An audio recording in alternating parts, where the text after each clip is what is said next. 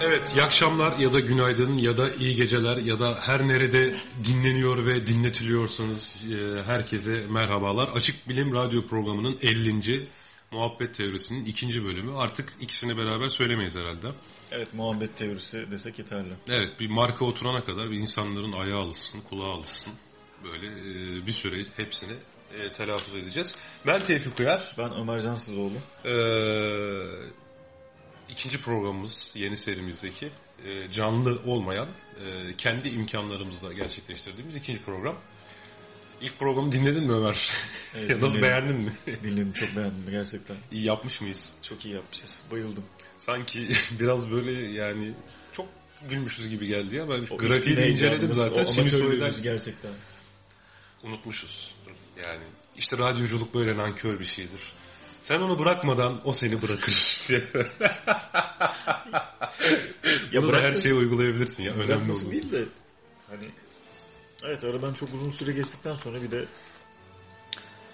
Bir de aynı hava değil ister istemez. Yani, evet onu diyeceğim şimdi sen hani oradan yapma diyeceksin ama Yok aynı hava olmadığını ben kabul ediyorum da sen bunu radyo programı yapmama bahanesi olarak kullanıyorsun. Yani Ha. aramızdaki fark bu. Ha, anladım. Hep de aramızdaki farklardan benim lehime olanları söylüyorum değil mi? Yok. Yani aynı hava olmaması bende biraz daha fazla etki yaratıyor olabilir belki o yüzden. Nasıl yani? Yani ortam yani şu atmosfer yani şu güzel atmosfer Niye orada sigara içemiyordun? sigara bile diyemiyorduk. yani düşündüğün zaman. evet, Maltepe gazozu diyorduk. Maltepe gazozu diyorduk. yani çok da büyük bir sorun değildi. Program bittikten sonra içiyorduk. Aralarda içiyorduk. Gecikiyorduk falan. Gecikiyorduk. Hasan haber veriyordu şarkı bitiyor falan diye. Güzel değil mi? Hakikaten ya. Geciktiğimiz falan bayağı oldu yani. Oldu da işte şey çaktırmadık bir şekilde falan. Koşarak girdik. Ben önce girdim sen sonra geldin ya da sen önce girdin ben sonra geldim falan. Evet yarıda atmam ben genelde. Neyse. Neyse işte sonuç itibariyle ama ben şöyle söyleyeyim ben e, bu şekilde yapmaktan da ayrı bir keyif aldım. Çünkü neden? Birincisi e, dinleyicilerimiz çok uzun süredir Açık Bilim Radyo programını bekliyorlardı sağ olsunlar. Zaten onlar olmasa biz bu işe yeniden heves etmemiz imkansızdı. Kaldı ki bu kadar talebe rağmen seni ikna etmek çok zor oldu. Düşünemiyorum daha ne lazımdı yani ayrı mesele de. Ama şunu gördüm yani bu kadar aradan zaman geçmesine rağmen e, insanlar ilgisini ve sevgisini kaybetmemişler. Bunu görmek de hakikaten hani onların ilgisine ve sevgisine layık e, olmak için bizi çaba sarf etmemize neden oluyor derken Tam biz Ekim İnönü'ne biz Ekim İnönü'ne bağladım. Tam Türk Sanat Müziği'ne gidiyordun. Gittikçe, gidiyordun ki son anda bir... Öz farkındalık böyle Bir dur dedin. bir entelijans. Ama Böyle orada duramadın da. Yani Yani çok ikilemde kaldın. Gördüm yani orada. yaşadığım şeyi sen gördün değil mi? Evet, İnsan o- evde olunca terleyebiliyordu. Canlı yayında terleyemiyorduk. Yani duramadın da. Duramadım değil mi? Duramadın. Olsun neyse güzel kısacası kısaca özetleyecek olursak e, bıraktığımız gaza geri dönebildik. evet. Ne çok programdan bahsettik değil mi? Artık konuya mı girsek ne yapsak? Bence de programdan çok bahsettik. Bunların tabii birazını keseceğiz. Bunu harbiden keseceğiz yani. Harbiden keseceğiz. Neyse, Harbiden- Kesmezsek eğer evet, harbiden böyle bir diyalog geçti aramızda. Kesersek yapacak bir şey yok. Yok harbiden keseceğizden öncesini kesersek. Dur o zaman şimdi kesip yeniden başlamışız gibi yapalım. Hadi neyse Ömer konumuza dönelim. Ha ha ha. evet, o zaman hakikaten. konumuza mı dönsek? Hmm, konumuz. Konumuz. Neredeymiş konumuz? Konumuza dönelim o zaman. Gerçekçi. Evet. Çok gerçekçi oldu gerçekten. Ben bile bir ay yedim. Somut gerçekçi. Ya buna ne gibi bir delil? Büyülü gerçekçi. Büyülü gerçekçilik. Şimdi abi e, birincisi Oscar ödülleri dağıtıldı. E, ve Oscar çökmüş diyorlar ya. Eskisi gibi 52 milyon tane e, tane tane Taneyi Tane. kullanmasam iyiydi de kullandım artık 52 geçti. Tane seyirci Tam ne diyeceksin ki adet diyebilirsin. Tane, 52 taneyle milyon. sayılabilen bir şey sonuçta. 52 milyon seyirciyle kesebilirdim de. Kilosu yaşamış. 300 milyon ton seyirci diye. Tane demesem iyiydi. E, ne diyeceksin abi ben anlamadım ki. 52 milyon kalem mi diyeceğim? Yok 52 milyon seyirciyle açıklayabilirdim herhalde. Tane olmadı orada. Niye olmadı ki tane? Yani tane Ya, Karpuz Boş sayar gibi oldu diye mi yani? evet karpuz sayar gibi yani. Yok be 52 milyon adet dersin tabi de hani daha kulağa hoş gelmesi için. Ama tanede de bir sıkıntı yok. Taneyle sayabileceğin 52 milyon kelle. 52 milyon kelle izlemiş bu Evet. Oscar'ı. Bir öncekinde 87 milyon kelle izlemiş. Oscar'ın e, gittikçe e, popülaritesi dünyada düşüyormuş. Abi bence tarihten dolayı yazlıkçılar ya- yazlığa gitti onda. Ama nerenin yazlığı şimdi? Güney Amerika'daki yazlık. Alabama, Alabama'nın yazlığına. Hawaii. Onlar hep yazlıkta ayrıca. ne yapacağız onları da? Oscar'ın nasıl Yok, hakikaten bu arada söylediğin rakam %30'a karşılık geliyor. Geçen sene şu selfie konusu vardı. O selfie konusuyla bayağı bir e, sükse yapmıştı geçen seneki Os- Oscar ödülleri ama. Bir selfie Eskisi 30 kadar- milyon getirmez abi. Getirmez. Olabilir. Bence şöyle bir şey var. Bu ödül Garip, verme... konumuzla alakalı bir hemen e, kısa bir not düşeyim buna. E, Oscar'ın popülaritesi atılan tweet sayısıyla da alakalı. Yani geçen sene tam net hatırlamıyorum ama yine 5 milyon civarında tweet atılmış. Bu sene 2,5 milyon civarında tweet atılmış. Yani yarı yarıya bir düşüş var. E, popülariteyi ölçmek açı- açısından da bu bir e, kıstas olarak verilmişti haberlerde. Neyse geçelim. Fikrimi söyleyeyim mi bu konuda? Yani tabii ki. Bu tip ödüller bence... Çok karşı çıkacakmış gibi Evet. Ö- önceki çağın modası. Böyle birilerinin toplanıp ödül vermesi. Düşün ki yani bundan 20-30 yıl öncesine IMDb gibi bir puanlandırma aracı olarak kullanabileceğin yani Big Data'yı kullanabileceğin bir mecra yoktu. Veya bugünkü e, işte sosyal medya gibi insanların film hakkındaki görüşlerini söyleyebileceği bir mecra yoktu. O zaman işte akademisyenlerin akademi ödüllerini her kim veriyorsa yani onların bir araya gelip onların bir filmi seçmesi önemliydi. Çünkü yani evet onların seçiminin hakikaten bir öneme haizdi yani. Eurovision da aynı şekilde, Oscar da aynı şekilde. Fakat günümüzde Big Data diye bir şey var. İnsan ya ben şu an gerçekten bir filmin iyi olup olmadığını Oscar ödülü tabii ki hala bir ölçüt de ama eskisi kadar değil. Ben IMDb'nin e, top 100'üne, top 50'sine daha çok kıymet veriyorum. Neden dersen Ya orada şöyle bir şey, şöyle şu şekilde araya girebilir miyim? Ee, Oscar ödüllerinin ödüllerin e, izleniyor, ödül gecesinin izleniyor olması. Oscar ödülleri 1929'da başlıyor. Ee, sanırım e, ilk 6-7 tane Oscar sadece e, yine bu akademi toplanıyor, ödülleri seçiyor, radyoda yayınlıyor. Kardeşim sen sen sen Oscar aldın tamam, Tamam. siz e, harikasınız, muhteşemsiniz deyip ellerini sıkıp gönderiyorlar. tamam. Daha sonradan e, bir yerde bir e, zannedersem 5-6 sene sonraki Oscar ödüllerinde en iyi filmin yönetmenini çağırıp e, ödül veriyorlar ve bunun fotoğrafını çekiyorlar ve bu fotoğraf çok ilgi görüyor. Daha sonradan bunun üzerine Oscar ödüllerinin lan bu iyiymiş biz bunu E tamam yani evet. ödül törenine dönüştürelim Ama şöyle bir şey var. Bunu dönüştürebilmen için kitle iletişim araçlarının daha yaygınlaşması gerekiyordu zaten. Ya birinin fotoğrafını çekip yayınlamak ya da bir şeyin görüntüsünü çekip yayınlamak için o yayın mecralarının gelişmesi gerekiyor. Hani bu zaten kitle iletişimin gelişmesiyle paralel bir gelişme. Muhakkak. Yani. Ama ilk keşif e, şöyle bir durum var. İnsanların onu güzel erkekleri, güzel kadınları, yakışıklı erkekleri, güzel kadınları bir arada görmesi ve hani moda ile ilgili bayağı önemli bir tarafı vardır Oscar'ın biliyorsun. Kral TV müzik ödülleri gibi diyorsun. Aynen. Gibi hani aynı Kral TV müzik ödülleri gibi. Evet, yani. Hani sanırsın, inanmazsın ya da inanırsın. Böyle bir tarafı vardı. Bunun e, etkisi kayboldu acaba. E tamam Neden işte. sence? Ha, bu da o da şu yüzden. Yani şimdi zaten güzel erkeği güzel kadını bu arada her istediğinde görebilirsin. YouTube vesaire falan filan da. Yani insanların bilgiye erişme veya insanların böyle değerlendirmedeki katkı sa- sahipliği artıyor. Bak bundan 20-30 yıl önce en iyi sanatçı, en iyi şu, en iyi bu bunları zaten bizzat kitle iletişim organları yapardı. Dergiler seçerdi en iyi filmi.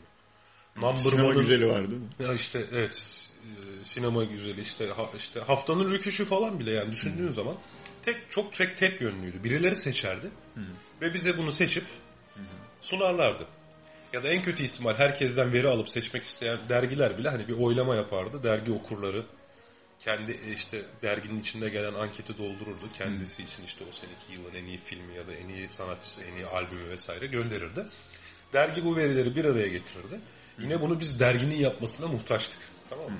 İnsanlar olarak. Ve sonu o sürecin sonunda da toplum bir e, konsensüs sağlayıp evet gerçekten kardeşim bu sinema bu adam sinema güzeldir deyip el sıkışıp oturuyordu herhalde. Yani şu an o mu kalktı? Yani şu an sadece o kalkmadı da şunu söyleyeyim. Yani en iyi filmi Big Data'nın değil de yani senin de içinde olabileceğin bir grubun değil de kendilerine uzman diyen, hakikaten uzmandır değildir vesaire orasını tartışmıyorum. Kendine uzman diyen bir kitlenin bir araya gelip seçip sunması bence giderek ilgi kaybeden bir şey. Bence. Anladım. Yani tamam şeyin bir değeri var atıyorum işte Science dergisi de 2014 yılının en önemli 10 olayını seçiyor. İşte kimisi bunu kullanıcı oylarına göre yapıyor, kimisi kendisi seçiyor. Tamam, Oscar çok kendisi seçen bir şey. Sinema film çekme olanakların iyice artması ve her yerden daha başka e, bakış açılarıyla filmler çıkması. Ne bileyim, Yani İran siz- sinema, İran bağımsız sineması falan diye, bağımsız sinema diye türü diye bir şey çıktı. Abi, bağımsız çok- sinema yani sanat oldu. filmi falan her zaman vardı. Onu iz, yani niçin izlediğini anlamadığım kitle her zaman vardı ama onu bilmiyorum. Sinema konusunda da uzman değilim. Çok sinema cahili bir adamım biliyorsun. Estağfurullah. Yani. Ya genelde öyleyim. Bilim kurgu filmlerini çok iyi bilirim ama diğer tür filmleri ben bilmem. Sinema olayını da çok anladığımı söyleyemem. Yok ya sinema konusunda Sinemaya ilgiyi bilmem ama ben genel olarak tamam mı? Bu tip otoritelerin belirlediği ödül kavramı ya da otoritelerin belirlediği herhangi bir şey kavramını günümüz toplumunda şey görmediğini düşünüyorum artık. Prim yapmadığını Zaten oraya tam olarak gelmek istediğim nokta da oydu. Yani insanların konsensüs sağlaması aslında konumuzla da bayağı ciddi alakalı. Konumuzla da alakalı aslında. Konumuzdan önce bahsedeceğimizde birkaç düşün, bahsetmeyi düşündüğümüzde birkaç şey vardı. Onlara gelelim. Çok konumuz endeksli şey yapmıyorum boş ver. Hani ekşi sözlükte başlık başa giyilir muhabbeti var diye zaman. Yani başlığın içinde başlıktan bahsetmeye gerek yok. Öyle yapalım yani. Yani herkesin kendi farklı fikirlerini ifade edebilme şansı ortaya çıkması sosyal medyayla özellikle.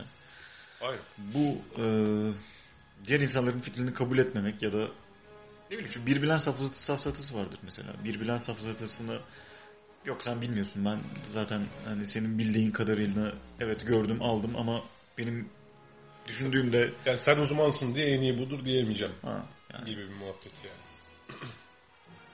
e tabi yani işte dediğim gibi şimdi belki eskiden hakikaten de otoritelerin bizler adına en iyiyi seçmesine ihtiyacımız vardı. Bir imkanlar kısıtlıydı. Her filmi izleyemezdik. Yani ben şu an kendimi 1940'ların 50'lerin Amerikasına koyarak söylüyorum. Bir de her fi- filmi izlemenin tek bir yolu vardı. Sinemaya gidecektin. Başka yolu yok. Yok VCD, DVD işte ne bileyim Korsan torrent falan. Torrent korsan falan yok Yani öyle şeyler yani. Unutulmaz film HD izle.com falan böyle böyle siteler falan filan da yoktu. Yani hani ben zaten kısıtlı imkanım içerisinde kısıtlı sayıda film izleyebilecek bir insanım. Benim için birilerinin iyi belirlemeye ihtiyacı var. Ya da arşiv yapacağım. VHS Bunun video için kasetini bütçe ayırıyorsun, sinemaya gidiyorsun, vakit ayırıyorsun falan. Ciddi problem yani. Hani. Yani O problem. yüzden iyisini se- seçilmiş olan iyisini e, bulup öyle gitmek ya da Bir, ikincisi hani ne kadar yorumu. Mesela sen şu an herhangi bir film hakkında binlerce yoruma 5 dakika içerisinde ulaşabilirsin. Sadece IMDb'deki sayfasına girip yorumları okuyabilirsin. Hatta filmde hatalar varsa onları okuyabilirsin. Tamam? Filmin oyuncularının geçmişini görebilirsin. Şunu falan filan. Zaten pek çok bilgiye erişebiliyorsun. Pek çok insanın farklı fikrini görebiliyorsun falan. Ya bu kısacası big data ya. Yani Big data yani ileride devletler bile zaten otoritelerin belki karar verdiği bir mekanizma olmaktan çıkıp hani herkesin internete girip herhangi bir hususta referandum yaptığı bir hale dönüşecek belki bilmiyorum. Hani bu işin çok daha geleceğine bakarsak otorite olarak özellikle estetik bir değeri e, hani yorumlayıp bunu sıralandıracak, değerlendirecek tüm kurumlar ve şeyler bence ortadan kalkacak. Eurovision'u düşünelim. Yani Eurovision Avrupa'da zaten önemini kaybetmişti. Artık Türkiye'de de önemini kaybetti. Hatta görece.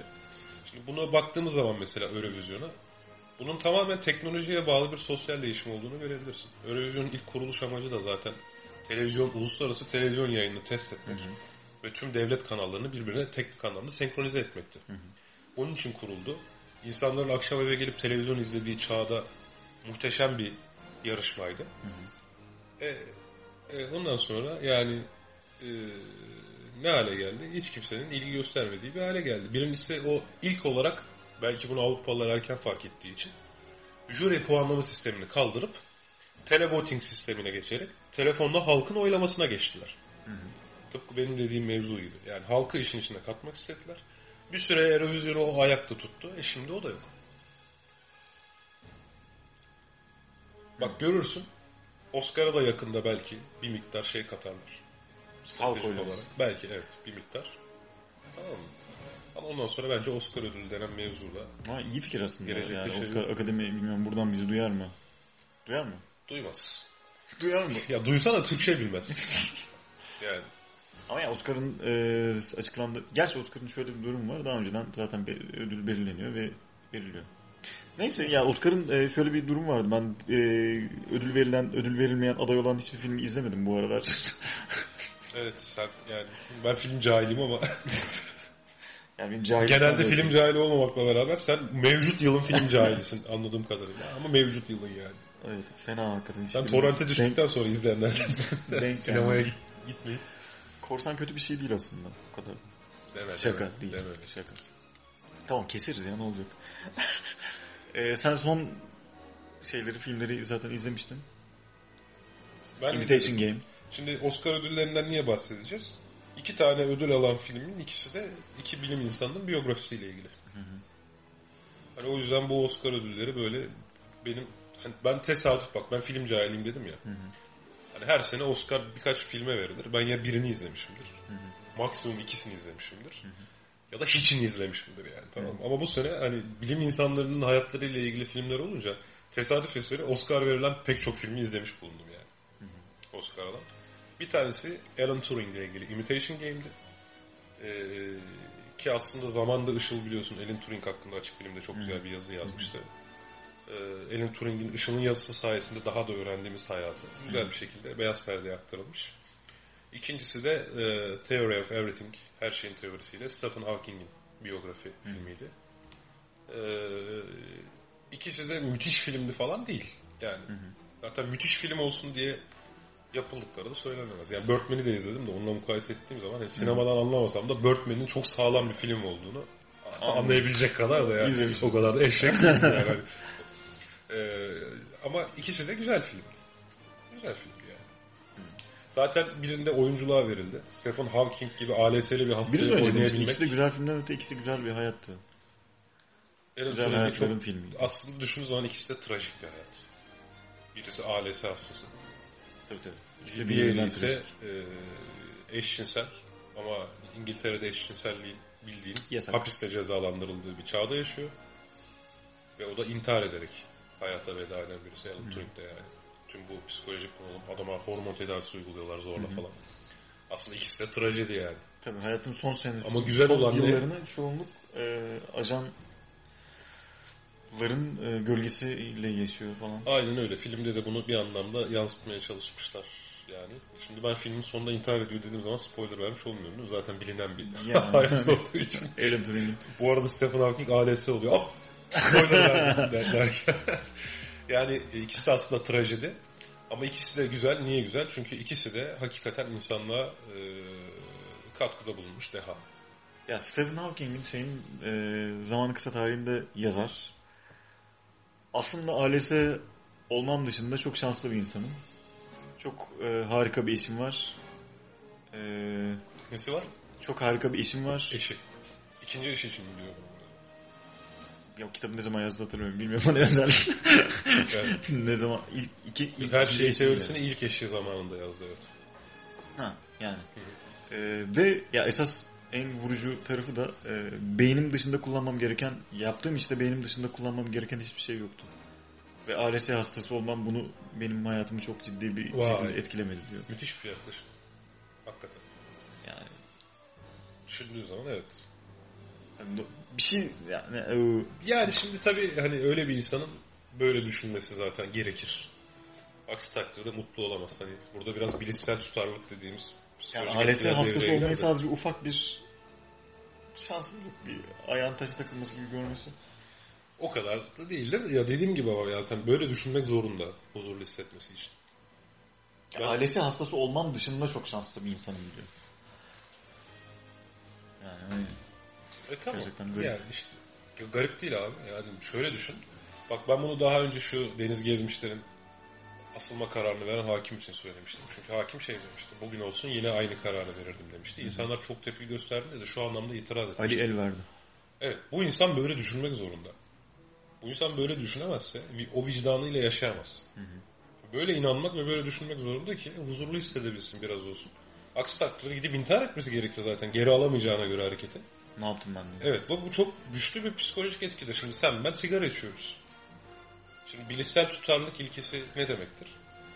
Eğer davranış ve düşüncen birbirine uymuyorsa ikisinden birini değiştirmen lazım. Birbirine uydurmak için.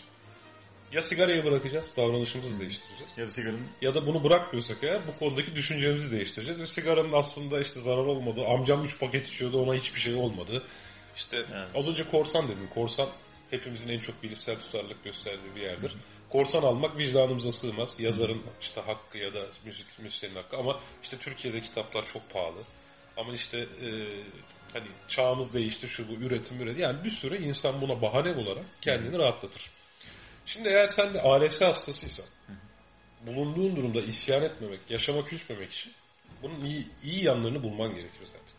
Çünkü istesen de davranışını değiştiremiyorsun. ALS hastalığından kurtulup koşup oynayamıyorsun. Doğal olarak sen düşüncelerini buna uydurmak zorundasın. Yani bu psikolojik bir ilke zaten. Yani huzurlu hissetmenin yolu bu yani. Mesela diyelim ki terk edildin. Tamam mı? Yani bunu kaldıramazsan yeniden gidip de barışamadığına göre karşıdaki insandan nefret etmek zorundasın. Ondan nefret edecek şeyler bulursun. Düşünceni ona göre uydurursun yani. zamanla buna inanır mısın? Psikolojiyi İnanırsın. direkt etkileyen bir şey mi sence? Ee, tabii ki direkt etkileyen bir şey. İnsanlar nasıl yaşıyor zannediyorsun ya? Yani insanlar çok ya Türkiye'de mesela şimdi hani isim vermeden konuşacağım da siyasete girmemek için. Ya Türkiye'de çok iğrenç şeyler oluyor biliyorsun. Hukuk dışı şu bu falan filan. Ama insanlar buna muhteşem açıklamalar bulabiliyorlar. Birbiriyle çelişkili şeyleri bile tamam mı? Böyle birbiriyle tutarlı gösterecek açıklamalar bulabiliyorlar. Bu insanlar bu açıklamaları üretmek ve buna inanmak zorunda. Kendilerini keriz gibi, salak gibi ya da aptal gibi hissetmemeleri için. Yani. Hele ki özellikle ki konumuza şimdi gelmiş oluyoruz. İnsanlar bu düşüncelerini sosyal medyada beyan ettilerse bu benim işte son yazımda bahsettiğim husus artık geri alması mümkün değil. Kafadan bilişsel tutarlılığa saplanıp kalmak zorunda yani. Anlıyorum. Evet, konumuza da bu sayede girmiş bulunduk. Değil mi? Evet sosyal medyanın Şahinleştirici Şahin. etkisi. Evet. Şu an bir kitap çeviriyorum biliyorsun. Ee, Ya sosyal medya demokrasiyi besliyor mu? Sorusu bence gittikçe işte bence beslemiyor aslında. Ben bu Ya yazımla... çok besliyormuş, çok çoğulculuk, çok sessizlik falan gibi yani öyle şeyler düşünülebilir. İyi en azından ilk bakış açısı, ilk görün, ilk görünüşte. Şöyle genel bir kural söyleyeyim bakalım ne diyeceksin. İnsanların hatalı olduklarını asla kabul edemeyecekleri bir yerde tartışma gelişim sağlamaz. Evet. Kabul edeceğim tabii ki kabul edeceğim. Yani çünkü tartışmak eğer bir taraf ha hatalı düşünüyormuşum o zaman özür dilerim deyip geri alacak kadar olgun değilse taraflar tamam mı? Ya da ortam böyle diyecek kişiyi takdir edecek kadar olgun seyircilerle dolu değilse bir tartışmanın o ortamda tamam mı fayda üretmesi bence imkansız. Bob Marley demiş ki asla bir aptalla tartışma. Ee, Dışarıdan bakan birisi kimin aptal olduğunu anlayamayabilir. Bob Marley. Ben de birden şey Bertrand Russell'ın dediği bir şey vardı. Onu Bob Marley'e mal ettin zannedip kalbim küt küt attı. Sonra da canlı yayın olmadığını düşünüp onu nasıl kesmeyelim diye düşünmüştüm. Çünkü Bertrand Russell da şöyle demişler. Apta asla bir cahille tartışma. Kesin kaybedersin. Ha. Ama onun deme amacı başkaydı. Sen daha farklı bir noktaya değiniyorsun. Tekrar söylesene. E, asla Bob. Marley demiş ki no woman no cry. No woman no cry. o, o da var ya tarihin en çözülmez muammalarından biridir yalnız o. Değil mi? Orada ne diyor? Dur kadın dur ağlama mı diyor. Ondan sonra hayır kadın hayır ağlamak yok mu diyor. Yani ne diyor abi orada ya? Anlayamıyor Kadın musun? yoksa ağlamak yoktu. Ha o da o mu onu mu diyor yoksa? Oh kadın yok ağlamak yok. Allah hayat mı diyor. Yani Muhtemelen Bob Marley kadın yok ağlamak yok diyordur. Hani. işte Yani bunun, aşk bunun yok. her birisini muhtemelen önekiyle koyan bir sürü adam var ya. Bob Marley bilmiyorum. De Bob Marley büyük dehadır hakikaten. Yani o zaman öyle mi demiştir? kadın yoksa ağlamak yok mu demiştir yani. Manalı bir şey, derin bir şey söylemiştir yani. bir kadınla asla tartışma hangi ki dışarıdan izleyenler hanginizin kadın olduğunu anlayamadım demiştir ne demiştir yani. bir aptalla asla tartışma. Pardon böyle dersek de şimdi cinsiyet Hayır, söylem kurmuşuz gibi şey oluruz yani. Öyle bir şey yok tabii ki de. Ee, bu Bob Marley'in, bizim deminki geyikti bu Bob Marley'in söylediği şey. Ee, bir aptalla asla tartışma, dışarıdan bakan biri e, kimin aptal olduğunu anlamayabilir. Haklı mı sence? Haklı. Bence haklı. Neden? İzleyicinin de aptal olup olmadığına göre değişir. İzleyici akıllıysa zaten bir tane aptalla bir tane akıllının tartışmasını niye izlesin ki?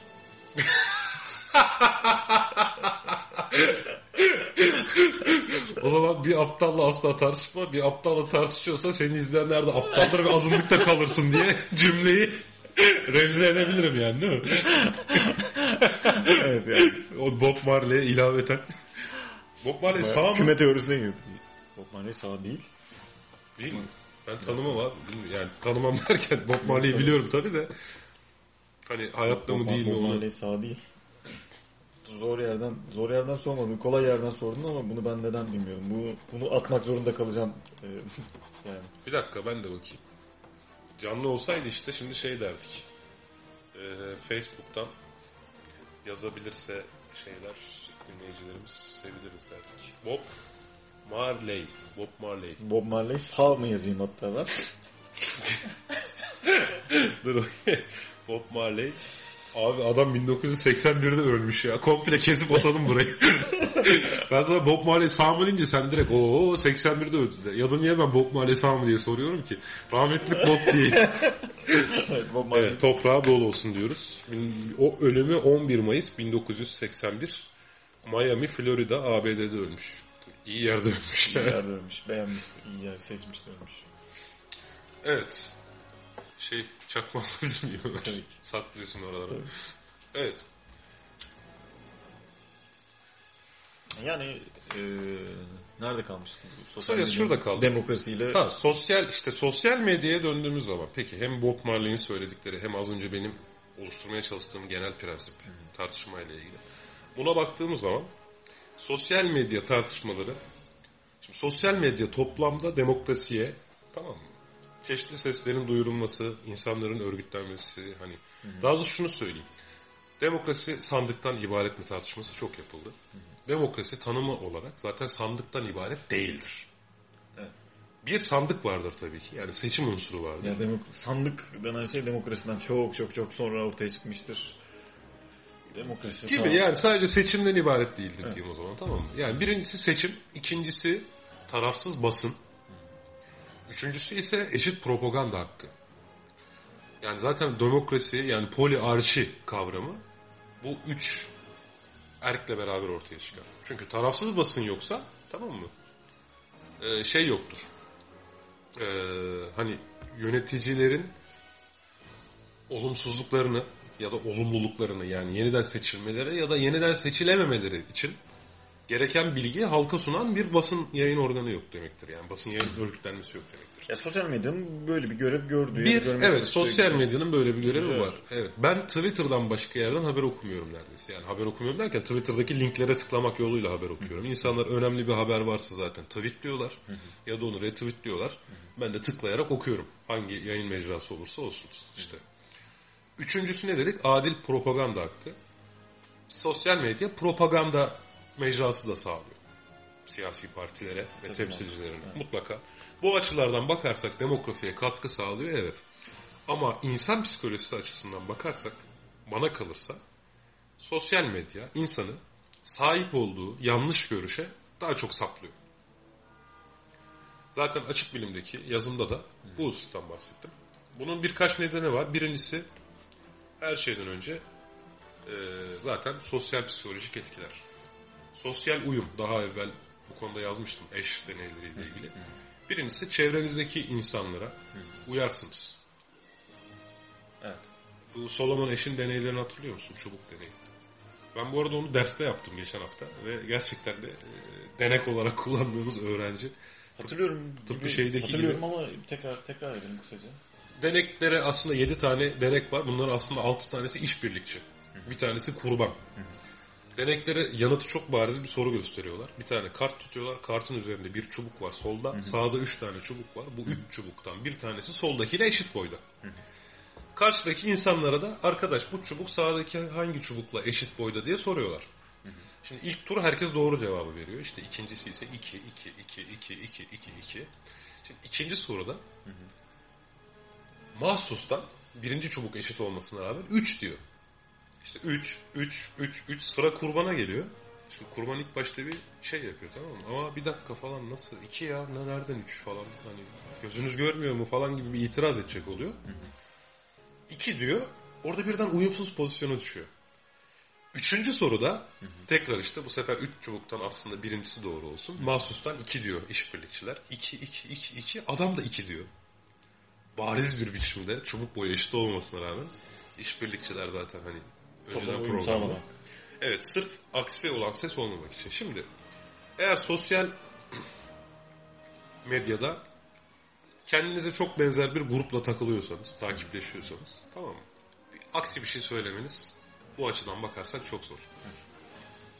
Birileri çok yanlış bir şey savunsa bile siz de aynı yanlış şeyi sesli olarak savunmaya başlarsınız.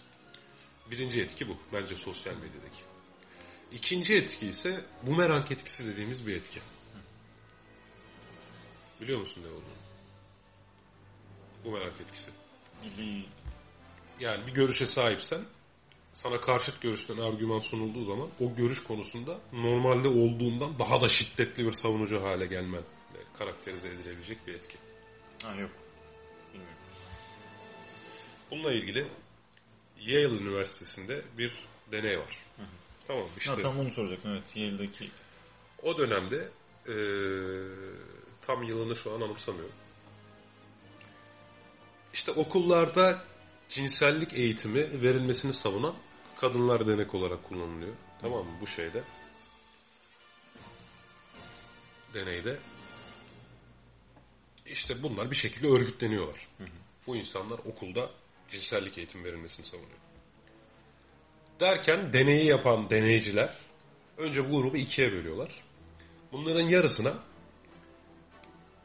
bu taleplerine konusunda bir dilekçe imzalatıyorlar. Yarısına imzalatmıyorlar. Tamam mı? Daha sonra bu dilekçeyi imzalamış olmak acaba bu kişilerin görüşlerini daha şiddetli savunup savunmamasına katkıda bulunur mu acaba diye e, bu insanların evlerine aslında okulda cinsellik eğitiminin yanlış olduğu, çünkü bunun gençleri düşünmeden seks yapmaya, tercihsiz seks yapmaya işte itebileceği, asıl cinsellik eğitiminin yerinin aile olması gerektiğiyle ilgili falan filan bir tane karşıt görüş propaganda mektubu gönderiliyor. İki grup iki grup vardı ya dilekçe imzalayanlar ve dilekçe imzalamayanlar. Dilekçe imzalayanları ikiye bölüyorlar. Onların yarısına gönderiyorlar. Dilekçe imzalamayanları da ikiye bölüp onların yarısına gönderiyorlar. Yani toplamda elimizde Dört dört, grup var. var. Dilekçe imzala, imzalayan karşıt propaganda mektubu almış. Dilekçe imzalayan ama mektup almamış. Dilekçe imzalamayan ama karşı propaganda metni almış. Dilekçe imzalamayan ve mektup almamış. Neyse daha sonra bu kadınların hepsi biz önümüzdeki hafta işte şurada eylem yapacağız. Ee, artık örgütlü eyleme geçiyoruz. Hadi kızlar gazmaz falan filan. Hepsinin telefonunu açıyorlar ve ortaya şöyle bir şey çıkıyor. Dilekçeyi imzalamayanlardan karşı görüş alanların tamam mı? Broşürü alanların bir kısmı gel artık yani büyük bir kısmı vazgeçiyor. Çünkü karşı görüşü de değerlendirmek istiyorlar. Ama ilginç olanı şu. Dilekçe imzalayanlarda şöyle bir etki ortaya çıkıyor. Dilekçeyi imzalamış olup zaten dilekçeyi imzalayanlar hani bir kere yazılı taahhütte bulundukları için onlar ötekiler kadar kolay vazgeçmiyor. Tamam mı? Tutarsız görünmemek adına herhalde. Fakat daha da önemlisi bu dilekçe imzalayanlardan broşür alanlar neredeyse tamamı eyleme katılıyor. bu merak ettim. Şimdi biraz evet bu merak etkisi karışık olan şurada. Bir görüşe sahip olup bunu da halk içinde beyan etmiş kişiler kendilerine karşıt görüş sunulduğu zaman ona çok daha şiddetli tepki veriyorlar. Kendi görüşlerine daha büyük bir tutkuyla sarılıyorlar.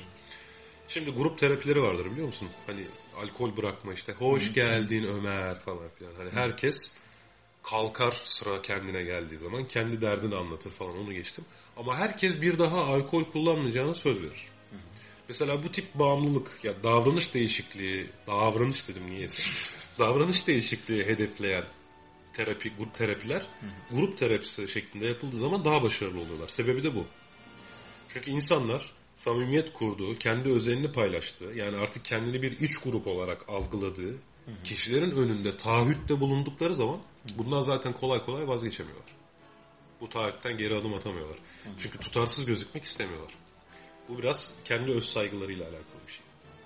Şimdi dolayısıyla sen şimdi sosyal medyadasın. Tamam mı? Ve bir ta, bir cümlede bulundun. Atıyorum işte Cumhurbaşkanı'nı eleştirdin ya da işte muhalefet liderini eleştirdin. Tamam mı? Ya da X, Y'yi eleştirdin işte. Bir taraf olduğunu belli ettin.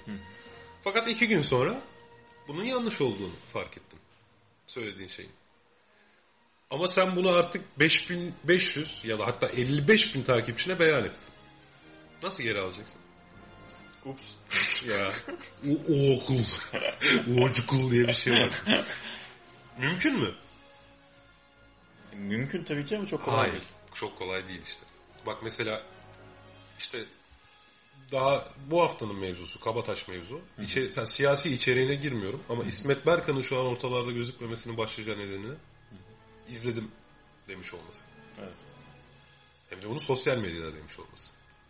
Yani eş dost ortamında değil. Sen bu kadar takipçiye böyle bir şey dedikten sonra çıkıp kolay kolay bir açıklama yapamazsın yani. Evet. Ama tabii o zaten hani olmayan bir şeyi izledim dediği için onun durumu buna Biraz örnek teşkil etmiyor. Evet. Biraz daha farklı ama hani insanlara hemen şunu yapıyorlar. Bak o en son Erdil Yaşaroğlu'nun bu Charlie Hebdo olayında Erdil Yaşaroğlu'nun başına geldi. Erdil Yaşaroğlu galiba bir programda hani e, kutsal değerlerle mizah yapılmaması hususunda bir Evet, şey evet. söylemiş. Hatırlıyorum. Mesela Charlie Hebdo maktulleri hakkında başsağlığı mesajı gibi bir şey attığında insanlar hemen ne dedi biliyor musun? Hiç alakası aslında olmamasına rağmen. Sanki hani dini değerlerle mizah yapılmaz diyen evet yapanlar da kurşunlanır demiş gibisine sanki. Hani öyle demiş öyle, öyle bir şey demiş olmuyor zaten. Hemen altında insanlar e hani sen böyle diyordun şöyle diyordun vesaire diyor. Şimdi demek ki birincisi zaten hani e, öyle kolay kolay bir şeyi toplum önünde taahhüt etmemek lazım anladığım kadarıyla. Gerekiyor. Ha fakat bence taahhüt de etsen yanlış olduğunu anladım diyebilmek insanoğlunun bir özelliği olmalı. Ve bu ayıp karşılanmamalı. Hani bu diyaloğun başında demiştim ki, demiştim ya tartışmayı izleyenler ben yanlış düşünüyormuşum diyen insanı saygı duyabilecekse, bunu takdirle karşılayabilecekse evet o tartışma fayda sağlar. Ama diyemeyecekse taraflar gittikçe kendi görüşünü daha şiddetli ve daha saçma bir biçimde savunmaya başlarlar bence. Ya orada şu giriyor biraz insan e, aslında gerçekten o kadar e, zihnen gelişmiş bir varlık gibi görünse de sadece sonuca bakarak düşünüyor, hareket ediyor ve yargısını ortaya koyuyor E tabii. gibi geliyor. Yani tabii irrasyonellik zaten tam olarak da bu demek yani görünür olan, bulunabilir olan, hazır olan availability error dediğimiz bir error var. Mesela bir yer e, bir yerde dinlemiştim. Herhangi bir şekilde bir televizyon programında özellikle televizyon programlarında olan bir şey bu. E, kalkıp e, ne bileyim hani böyle show programlarında daha çok olan bir şey. Show programını sunan e, sunucuya e, çok ters bir harekette bulunduğu vakit e, onu bozmaya kalktı, onu hakikaten bozduğu ya da onu fiziksel bir şiddetle uygulamaya kalktığı vakit eğer e, program daha fazla sürdürülemeyecek hale gelse bile eğer program orada kesildiği vakit e, insanların e, beyninde şöyle bir algı e, oturuyor.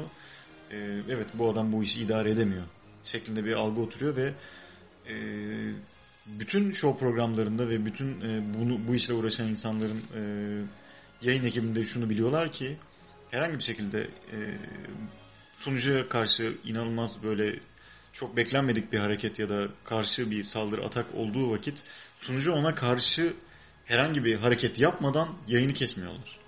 Bu e, genelde bütün e, şeylerin e, bir kural gibi bir şeydir. Yayın e, yayıncılıkta. E, çünkü insanların aklında artık o öyle kaldığı vakit ve e, orada kesildiği vakit e, evet bu bu işi idare edemiyor deyip ve bütün kariyerini sonlandırmak durumda kalabilecek Hatta kadar 20 yıldır dünyanın en muhteşem programcısı olsa bile. Değil mi? tabii ki yani hani orada sonlandırmak zorunda kalabilirsin İşte diye. orada availability error dediğimiz yani bir hazır bilgi hatası ya da bulunabilirlik hatası dediğimiz hata devreye giriyor. Son, en son bulunabilir olan neyse akılda o kalıyor. Evet en son bulunabilir şey. Bir de bununla ilgili Kesin İnançlar diye bir çok çok eskiden bir kitap okumuştum. Kitaptan çok bir şey kalmadı aklımda da. Konuyla alakalı olduğu için e, birkaç eski şeylerine onunla ilgili yazılara baktım. Tam senin dediğinle ilgili gelişmekte olan bir kitle hareketinin aslında bu kitap biraz daha şey anlatıyor. Sosyal medya yok tabii o zamanlar. E, yani bu kitabın yazıldığı zamanlar. Ama Nazi medyası mı? Nazi, Nazilerin e, gelişimiyle alakalı. Hani bu kadar büyük bir topluluk, bu kadar yanlış bir Şeye nasıl harekete saptı? nasıl bu kadar sapabilir? Hani bunun arkasında ne vardı? Zaten hani İkinci Dünya Savaşı'ndan Daha çok sonra halk çok anlamında mı süre- inceliyor yoksa Alman SS Yok subayları sosyal mı? psikoloji Subayları mı inceliyor ama? Yani halkın subayları mı? halkı inceliyor. Hani Ya e, subaylarsa itaat konusuna daha çok giriyor ya o anlamda. evet yani subaylarınki biraz hani itaat konusuydu. Hani hatta şeydi herhalde o Bu miligram deneyinden bahsederken konuşmuştuk bunları. ha, Milgram deneyi bir de yani Batı felsefesinde bunun bayağı ciddi bir yeri olmuş. E, şu kötünün sıradanlığını falan Hı hı. bahsetmiştik herhalde. Evet. Bu yani biraz e, ondan değil aslında hani felsefeyle alakalı değil e, toplumun hareketiyle alakalı E, gelişmekte olan bir kitle hareketinin taraftarlar çekmesi ve bu taraftarları elinde tutması onun ortaya koyduğu doktrinin kuvvetinden değil fakat endişeler, imkansızlıklar ve anlamsızlıklar içindeki hayatından kurtulmak isteyenlere sığınacak bir yer teklif etmesinden dolayıdır demiş. Burada senin dediğin şeye geliyor biraz hani e, insanın kendi kendine bir yer teklif edip kendi kendine bir şekilde aslında o sığınacak limanı kurması ve oraya sürekli kaçmak için bahaneler üretmesi. Peki ama buna başka örnek verebilir miyiz Nazi Almanya'sı dışında? Yani insanların anomi, anomi dediğimiz sosyolojide hani toplumun tamamen anlamsızlık Futbol taraftarı olması. içine- Yani körü körüne yani bir şeye inanmak bir e, çok büyük bir kitlenin körü körüne bir şeye inanması yani futbol taraftarlığı olabilir. Aklıma ilk gelen. Yani dediğim olmayacak bir siyasi hareketin peşinden düşmesi olabilir. Yani garip Gangnam Style bile buna bence Yani örnek sunulabilir. tabii bu neden nedeni ama bir de şey var. Ee, hani bu işin biraz neden kısmı. Fakat bir de groupthink diye bir şey duydun mu? Irving Janis ve daha sonra da George Orwell ortaya koyduğu şey daha doğrusu George Orwell'ın değindiği e, groupthink diye bir şey var. Grup düşüncesi. Yok. Yani e, kendi yazımdan alıntılıyorum. Janis'e göre böyle gruplar aşırı iyimserliğe eşlik eden bir yanılmazlık illüzyonu geliştiriyor. Biraz senin dediğine benziyor. Yani. Yani yanılmaz olduğunu düşünüyor, sığınıyor oraya. E, kendilerini rahatsız edecek olan bazı gerçekleri görmezden geliyor. Kendi ahlaki yargılarının doğruluğundan emin oluyor. Tamam mı? Ve amaçlarına uygun düşen ahlaksızlıkları mübah görüyorlar. Rakip ya da düşman gruplar için kalıplaşmış ön yargılara sahipler. Yani şu an bak bu söylediğin Nazi şeyine zaten uyuyor işte Nazilerin Yahudiler hakkındaki düşünceler ya da Galatasaraylılara Fenerbahçeliler, Fenerbahçeliler, Beşiktaşlar falan.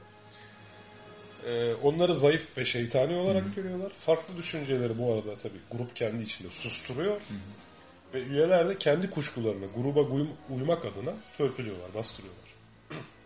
Böylece grupta gerçekte bir görüş birliği varmışçasına bir illüzyon ortaya çıkıyor. Muhtemelen bu illüzyonu lider ortaya çıkarıyor. Yani bu bir Amigo olabilir, bu bir işte Hitler olabilir, Adolf Hitler vesaire olabilir falan filan. Veya günümüzde daha şey örnekleri var tabii. Belirgin örnekleri. Evet. Küçük podcast'imize mali baskın olmasın diye çok konuşabiliriz. Küçük podcast AŞ'mize Yani daha fazla daha fazla yazacaktım kalemimi yediler diye. Otosan o ya çocuk tekerlemesinde otosansür var. Abi, minik minik kediler rüyama girdiler. Daha fazla yazacaktım kalemimi yediler diye. Yani minik kedileri sansürcülükle suçlamak. Ay, ay, bir şarkı arası verelim mi? Olur bir şarkı arası. Neden verdik? Belki. Peki.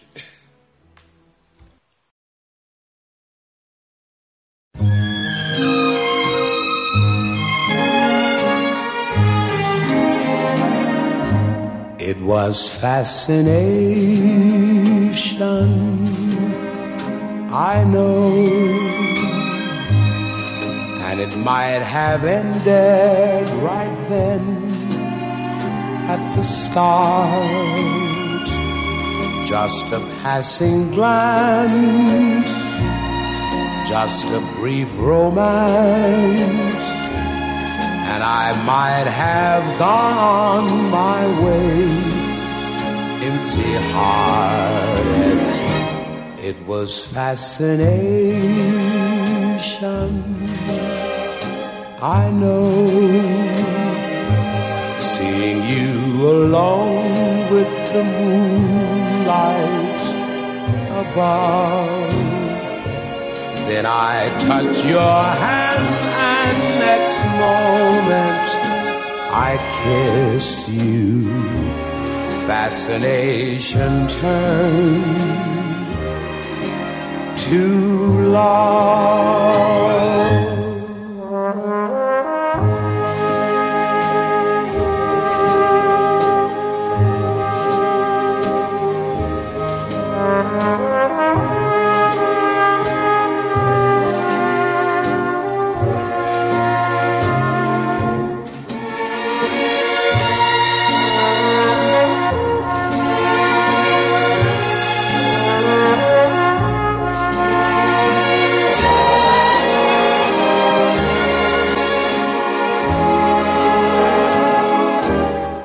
Was fascination, I know. Seeing you alone with the moonlight above. Then I touch your hand and next moment I kissed you. Fascination turned Ya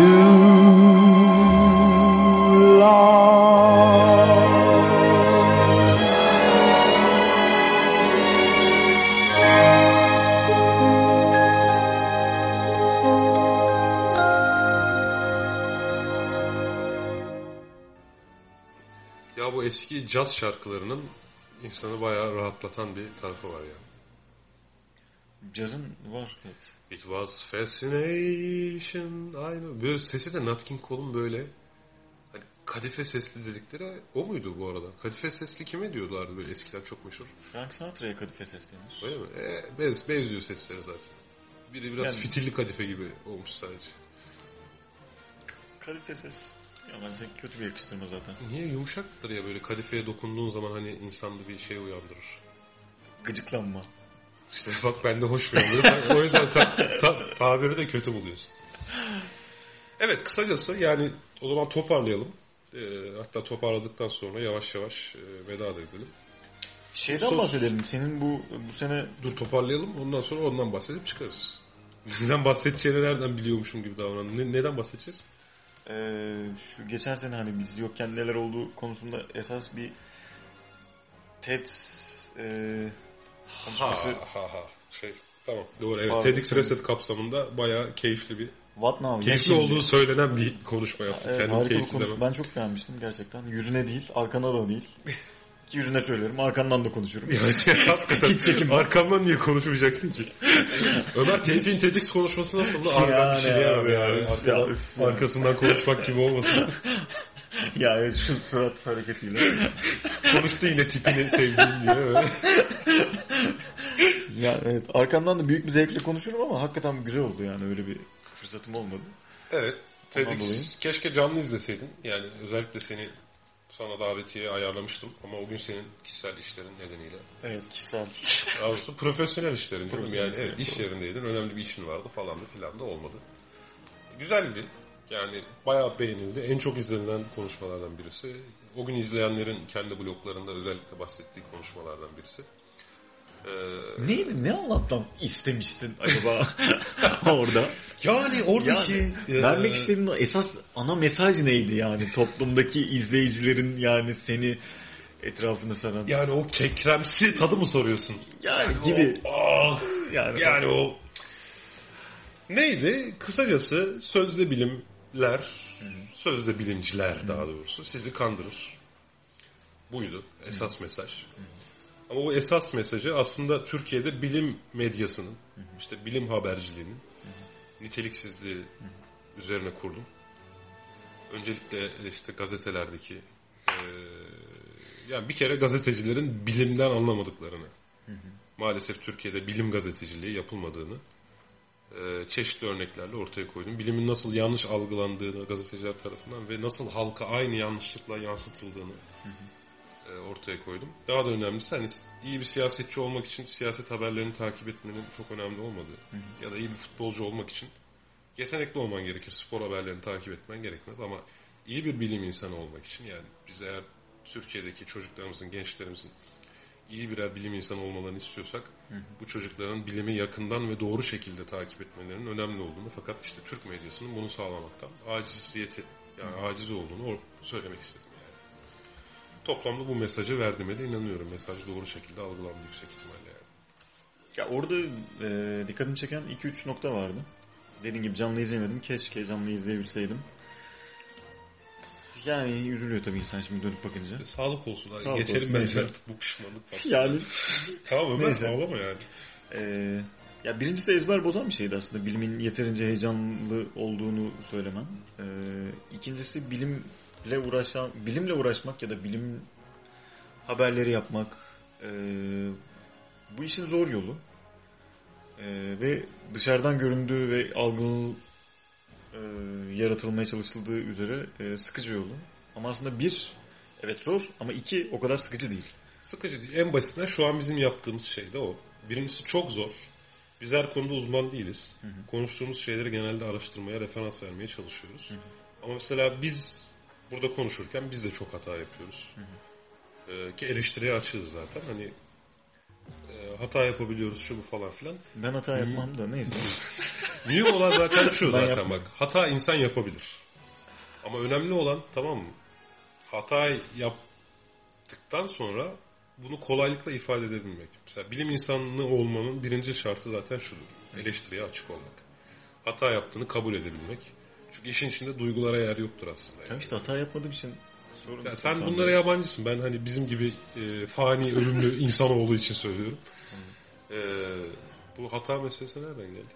Ha bu iş zor bir iş. Oradan geldik yani. Gerçekten zor. Şu an biz bilimle ilgili programcılık yapıyoruz. Yani e, podcast yapıyoruz. Daha evvel radyo programı yaptık. Dergi işte dergi çıkarıyoruz falan. Hani hakikaten bir futbol programında tartışan Rasim Ozan Kütahyalı ve Ahmet Çakar olsak eminim çok daha özgür olurduk yani. Çünkü hani birisi hata yapmak derken hangi hata yani anladın mı? Hani ikincisi de yani e, İkincisi de hoyla. yani ikincisi Hayır yani yani şimdi Ömer yani sen kimsin ya falan diye mesela hani bu rahatlıkta değiliz. Bilim programı yapmakta böyle bir şey var. İkincisi evet zevkli ya. Zevkli. Yani bilime heyecan katmak için bilim adamları şok oldu demek ya da işte herkesi şok eden bir şey keşfedildi demeye gerek yok. Zaten mesela işte geçen hafta Güneş'in 18 milyar katı büyüklüğünde 12, kara delik 12 keşfedildi. milyar. 12-18 artık neyse işte o civarda Büyük bir rakam.